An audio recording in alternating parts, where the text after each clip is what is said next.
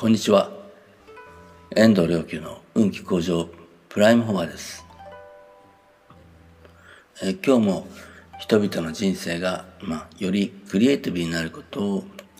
願ってフォアを配信したいと思います。日本の神道の、ものの考え方に、八百万の神という、ものがありますよね。つまりありとあらゆるものに、神様が宿っている。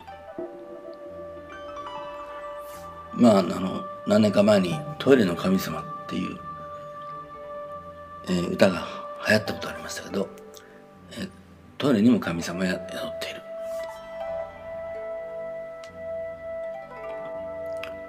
ている。それはやっぱり人間の、生きている世界の中で必要なものところには必ず、神々の、働きがあるという意味でもありますし、一切は宇宙大霊のあられであるという、側面もあるし、そしてその分身された神様が、そこにお宿りくださって働いてくださっていると、そういうふうに意味に捉えてもいいかと思います。これをもうちょっと、さらに進めて考えてみるとですね、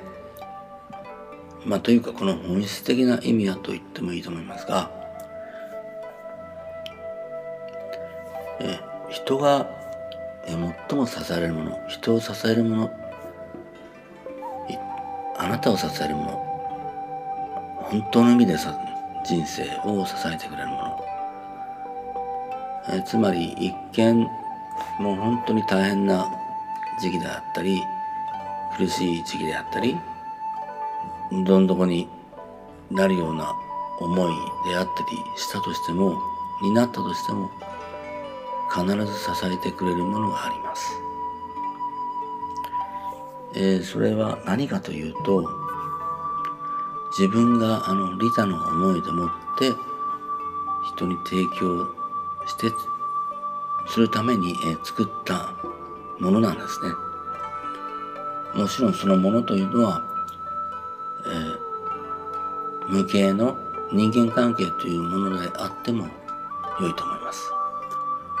利他の思いで築き上げた人間関係というものは、仮にもしそれが一方的な相手側の、非常にネガティブな行為によってたとえ波状したとしても、自分のそのした行為、それがの残滓がというか、それは意識にも残りませんし、目にも見えませんけれど、それは自分を密かに支えてるんですね。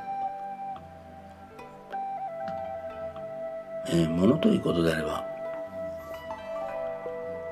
アート作品、自分が利他の思いで作ったアート作品なのか、工作なのか、あるいはウェブサイトみたいなものなのか、さまざまな、形は、いろいろありますけれど、それらは、必ずあなたを支えてくれるでしょう。でしょうじゃなくて支えてくれます。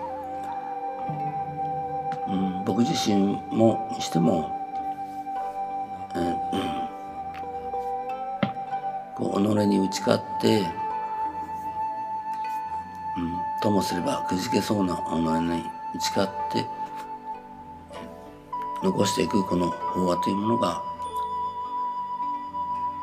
僕を支えてくれていると思っています。そういった自分を支えてくれるものが、本当の意味での、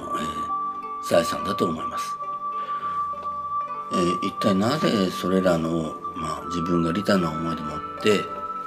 築き上げた、あるいは作ったものが自分を支えるのかといえば、それはそこには神様方がお宿りくださっているからなんですね。単に自分の地位を利用して作った、人間関係であれば、それはエゴの人間関係ですので、利害の絡んだ、もちろんそこには神様は宿りませんし、地位がなくなれば、あるいは利害が解消すれば、それは消えてしまいます。何らかの、作品であってもエゴで作ったものというのはそこには神様宿っていませんからし、それは自分を支えてくれません。利他の思いで作った例えば、料理、それを提供してそれを人が喜んで食べたというその喜びの喜びは、その喜びが自分を支えてくれることになります。これまでも、人生をクリエイティブにとか、未来を、作っていく、そのように申し上げてきました。そこには2つの意味があって、2つだけじゃないですね、いくつかの意味があって、イメージ通りに現象を現実を作っていくということ、決めた未来は自分が強い覚悟を持って決めればその未来は作られていくんだということ、そしてもう一つがこの自分が利他の思いを持って作ったものには、作って提供したものには、そこには神々が宿ってくださっているという、そしてその神々が自分を支えてくれてるんです。先ほどの利他の思いで作った料理はその提供された人の喜びが自分を支えると言いましたけれど、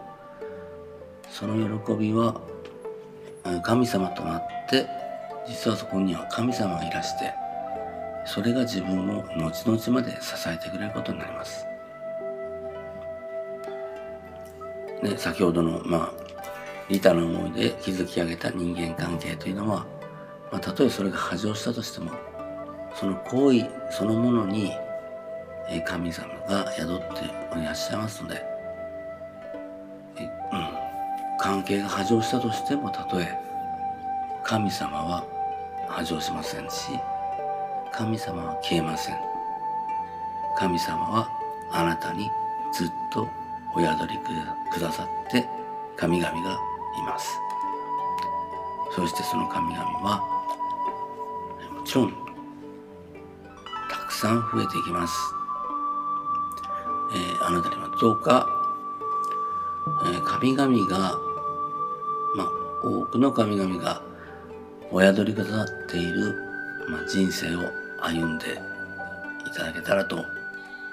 そう願います。どうかあなたも、あなたの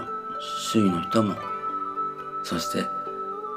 世界の人々が人生をよりクリエイティブに生き、利他の思いでもってこうして人間関係を築き、さまざまな人生をアート作品にして、